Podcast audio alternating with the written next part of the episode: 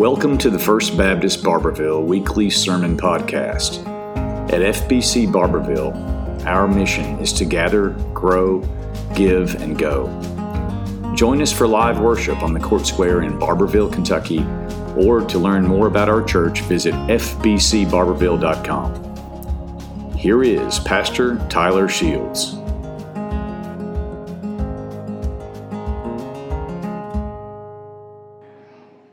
Ties right in to our sermon topic this morning, our passage of Scripture in Acts chapter 13. Last week we looked at Acts chapter 12, a portion of that, and talked about this miraculous story where Peter was in prison because he was sharing the gospel of Christ and he was uh, miraculously delivered from that. He was freed when God sending an angel as the church prayed. And we talked about uh, how God. Uh, took literally took the chains off of Peter. And, I, and just a reminder that I, am still thankful today that God removes those chains. God still saves people. Amen. Uh, God saved a young man this this week actually through the ministries of the church, and He's continuing to do wonderful things all around the world. And that's what we're talking about this morning. Our focus shifts from individuals in the church to really the church at large. And at this point in the book of Acts, the gospel has begun to spread very rapidly, getting out to the ends of the earth at that time, as Jesus had said that it would. And we come to this church called Antioch. And we've talked a little bit about the church in Antioch already. But there's three verses. We're only going to look at three verses this morning. The first three verses in Acts 13. And they tell us so much about this particular church. Let's read these verses together.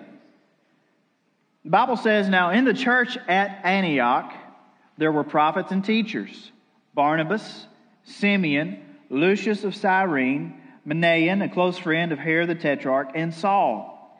As they were worshiping the Lord and fasting, the Holy Spirit said, Set apart for me Barnabas and Saul for the work to which I have called them. And then, after they had fasted, prayed, and laid hands on them, they sent them off. I wish we had had time to talk to Chris and Amy about what that part of the story was like of getting that call and having to pick up your life and go wherever it is the Lord's leading you. We often say that we want to be a New Testament church, right? Our goal is to be a New Testament church. But have you, have you ever thought about what that means?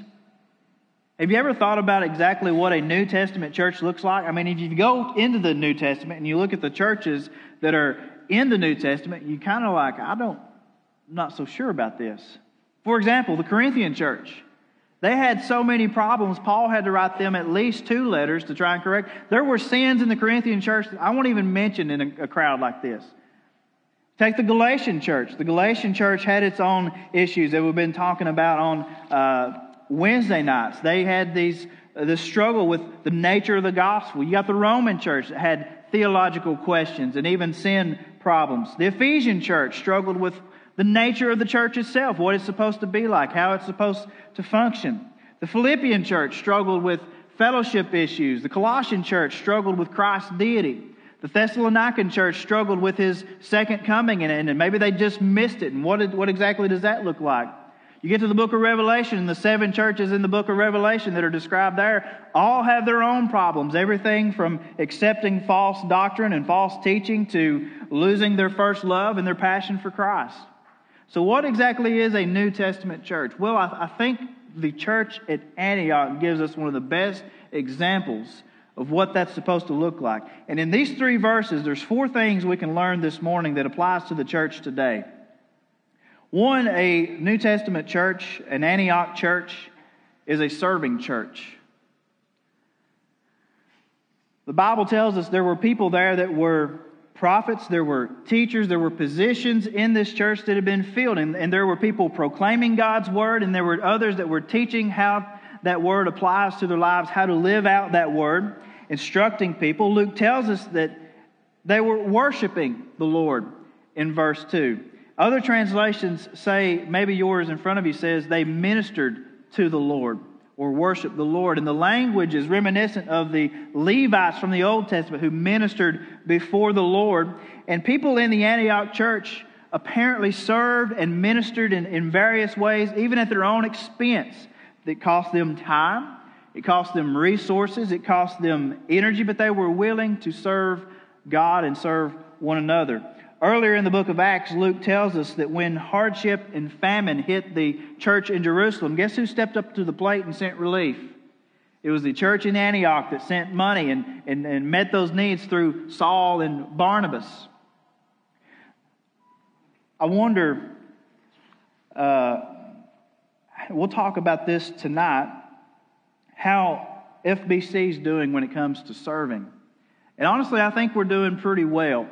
I look around, I got a call a couple of weeks ago. We were in the middle of something, and I got a call from someone at the KBC, and they were just asking how things were going at church. And I looked around, and, and there were just people every, this is the middle of the day, or the middle of the week. There were people everywhere on this church campus. There were people loading food, unloading food, people working in clothes, people inside the church running back and forth, taking care of business, working on the building. Like a bunch of worker ants. And I was like, Lord, you've really blessed us with some good servants in this church. And I was so proud of our church. Serving is critically important, not only for the health and the mission of the church, but think about this. You can come to every Bible study. You can come to church on Sunday morning. You can be part of a Sunday school and you can learn all of this knowledge, right? And you should. But you will probably grow more and grow faster when you actually begin to serve God and serve others with the way that He has gifted you. And we got plenty of opportunities for you to get plugged in and serve. I keep talking about this, but we got a lot of needs. We got a lot of positions that still need to be filled. There's always an opportunity to serve the Lord through the ministries of this church. So if you still don't know what you're supposed to be doing, please come talk to me. I love those kinds of conversations. We'll find a place for you to serve. The second thing we learn from the Antioch church is that not only are we supposed to serve God and serve other people, but we're supposed to do so sacrificially. They were a sacrificial church. They not only gave their time and talents and service, but think of this. They not only gave their money, they also gave away their most prized possession, their people. They gave away their leaders. And understand, I want to go through these names that Luke takes the time to very carefully mention who they are. The people that uh, he lists here, they're not just ordinary folks in the church. These were giants in the early church. We've talked about Barnabas before, how Barnabas was called a, a good man, a generous man, that he was a man that was filled with the Holy Spirit. He was a gracious man, and I think he was a man that was very much like Christ. We've talked a lot about Barnabas. But then you come to this man, Simeon or Simon, and this is a really interesting character. He's an African man and some scholars believe that this Simeon could be the exact same Simeon or Simon of Cyrene that carried the cross of the Lord Jesus Christ. Can you imagine that? Can you imagine hearing the teaching and the preaching of a man that carried the cross of Jesus? That was pulled out of the crowd that day to carry the, the cross of this beaten, bloodied man and, and, and moving from that to becoming a leader in Christ's church. He had literally been covered with Christ's blood. What an awesome character. But then you come to Lucius of Cyrene. And we don't know a lot about him, but we can infer a few things. If Simon in this passage is Simon of Cyrene, which I think he probably was, this Lucius of Cyrene could have been one of his converts. He could have went back home and said, "Guys, listen, you'll never guess what happened to me in Jerusalem as I got pulled out of the crowd to carry the cross of this man. Let me tell you about it. He's the real deal. And this Lucius could have, have came back with Simon. The, Bible tells us that uh, the church in Antioch was founded by uh, Cyrenians and, and, people from Cyprus. So I think there's probably a connection there. And then there's this man called Manaen, who's called a close friend or one that is brought up with Herod the Tetrarch. Now that's a label that's given to these young boys, these men that were raised with the royal prince. Means they were they grew up with him. They were raised in his court. And so this man was uh, raised with Herod, the same Herod who stole the woman uh, from her husband, the same Herod that was the one that murdered and beheaded John the Baptist, the same Herod who mocked the Lord Jesus Christ. These two were raised together, they played together, they studied together, but one commentator puts it like this Manaen became a minister, while Herod became a monster. Manaen became a believer, but Herod became a beast. I think his life is a reminder of the saving grace of the Lord Jesus Christ, that he can go into any situation, anybody's story, and change them. Last of all, there's Saul of Tarsus. We've talked plenty about Saul, the former persecutor of the church, the one that was radically saved and converted on the road to Damascus, directly commissioned by Christ as an apostle. But the point is this what a church! If you just had those men leading in your church, what a church. People, perhaps the one that carried Christ's cross, Saul of Tarsus, who was uh, approached by Jesus himself and saved. I mean, come on. Barnabas, this powerhouse of a man. What a church. But here's the thing they were willing to give away those people. They were willing to let them go, to sacrifice their own kingdom for the kingdom of the Lord Jesus Christ and send them out. I think not only are we supposed to be willing to sacrifice our greatest leaders, but we're supposed to be willing to answer that same call when it comes to us. When God begins to call you away from your home and your hometown and your home church, to take the gospel wherever it needs to go next. When God says go, you got to go. And let me tell you something, it's not always easy. Trust me, I've been there. But you'll never regret it if you let Him take you wherever He wants to lead you. And that takes us to this third point. It was a spirit filled church.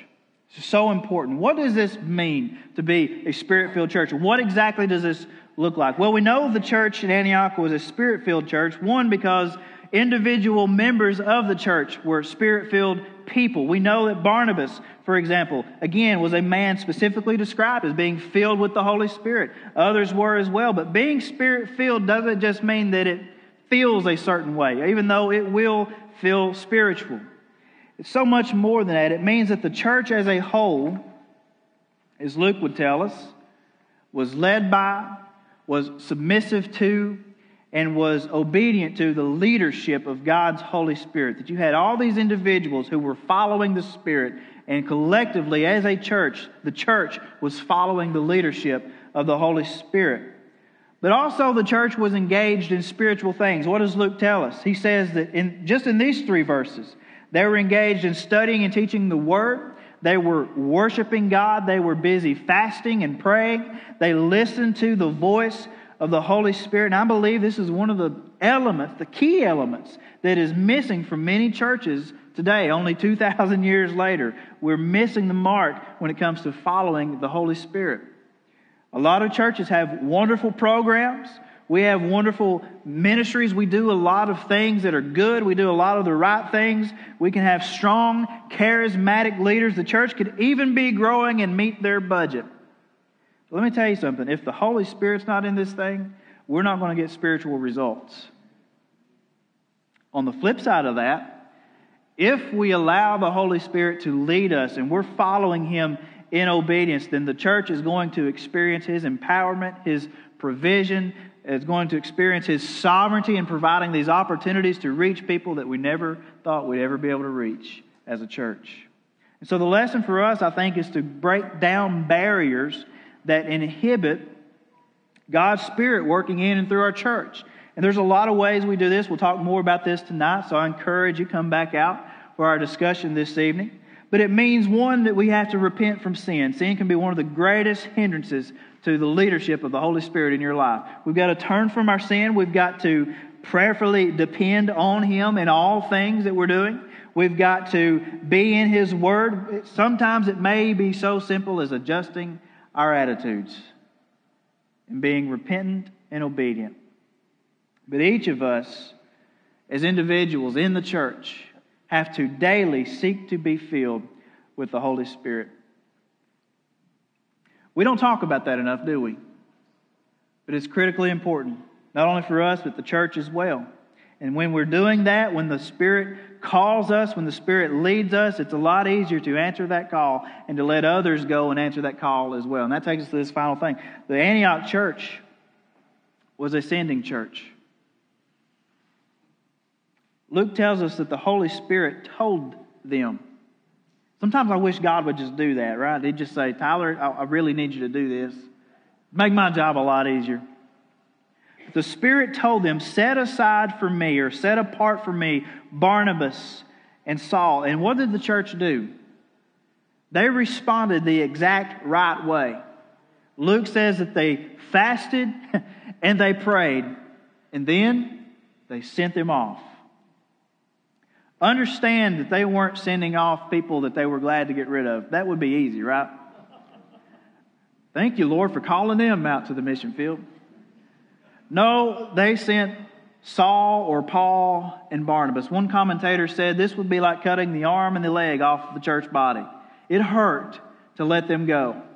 Some of the strongest leaders in the early church. It was a sacrifice. It was a tremendous sacrifice in obedience to the leadership of the Holy Spirit. But the church was willing to support this. And I think this is why.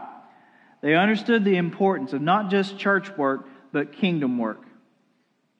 There's a concept among Southern Baptist leaders and Christian uh, leaders today that's called gaining by losing.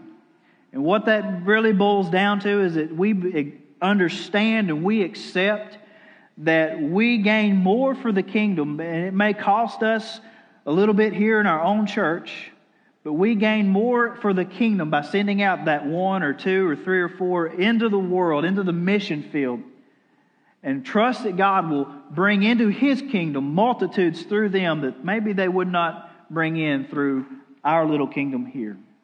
And listen, I love our church, and I'm a proponent of the local church, but it's not just our church involved in this. We are part of Christ's church all around the world as His kingdom is growing every single day.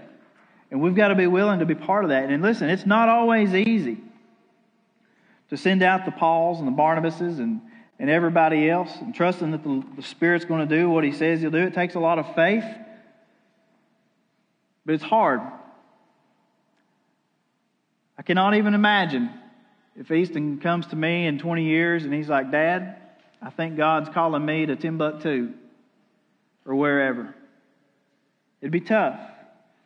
On the other side of things, it's tough to go when God tells you to leave to leave everything you've worked for and everything that you feel like you've invested to, and to leave it behind, to leave your families behind. I remember when I left the previous pastorate, listen, man, it was tough. I'm not going to I'm not to lie about that. It was hard. I, me and God went round and around a little bit about this. But I, I had to sit down and with the man that I'd led to Christ, that I had discipled and poured into for several years and mentored in ministry and look him in the face and say, Look, man, God is telling me to go. And this ministry is going to be on you now. But you know what? He responded the exact right way, just like this church. You know what he said? He said, You go and you find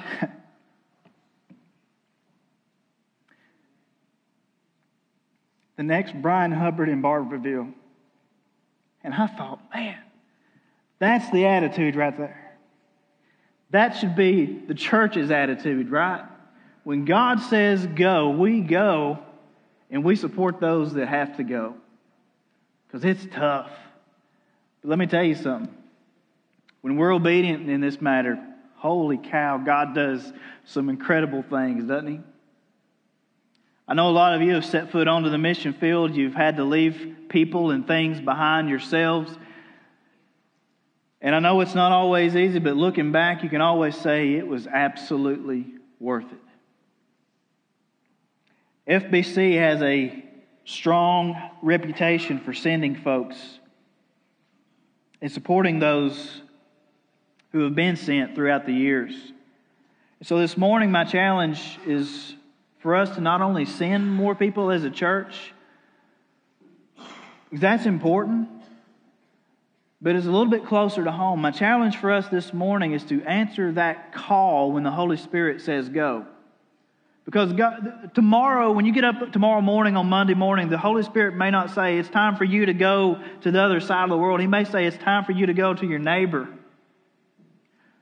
or your family member or your friend, or maybe you need to go to church this Friday and help uh, Tyler and Derek hand out food boxes. And if we're going to be obedient in the big things, I think we got to start being obedient in the day to day, seemingly smaller things as well. God is always calling us to take the next step. And maybe this morning, God's calling you to, to something. Maybe it's a decision that you've been wrestling with, something that you've been putting off. Maybe you've been like me and you've been trying to argue and reason with God. Whatever the case may be, this morning you need to just, just make it right. Say, Yes, Lord. Maybe He's been calling you to salvation and you've been putting off getting saved. Maybe He's been calling you to church membership or to baptism, or maybe it is to ministry or the mission field, or maybe it's just simply committing once again to a deeper walk with Him every day of your life. Whatever the case it is this morning, would you be obedient to His call? Stand together, let's pray. Father, thank you for examples like this Antioch church that we have. Thank you for these heroes in the faith, like Barnabas, Saul, Simeon. Our heroes that we have today, the ones that are out there on the front lines, Lord, like Chris and Amy. But Lord, I also thank you that you choose to use the weak and the foolish people of this world, the insignificant ones like myself, right here. God, you want to use us in our families. You want to use us in our workplace. You want to use us at the gas station, in the line at the grocery store. You want to use us as we raise our kids.